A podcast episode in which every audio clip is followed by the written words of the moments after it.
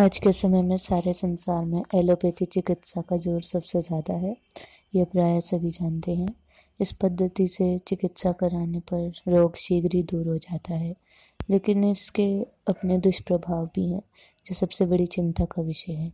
इसी तथ्य को ध्यान में रखकर आज सारे विश्व भर में लोग अब आयुर्वेद तथा वैकल्पिक चिकित्साओं की ओर पुनः आकर्षित हो रहे हैं। आयुर्वेद हमारे देश की हज़ार हज़ार वर्ष पुरानी परंपरा है। और इस पद्धति से चिकित्सा कराने पर रोग जड़ मूल से समाप्त हो जाता है, तथा इसका कोई दुष्प्रभाव भी व्यक्ति के शरीर पर नहीं पड़ता।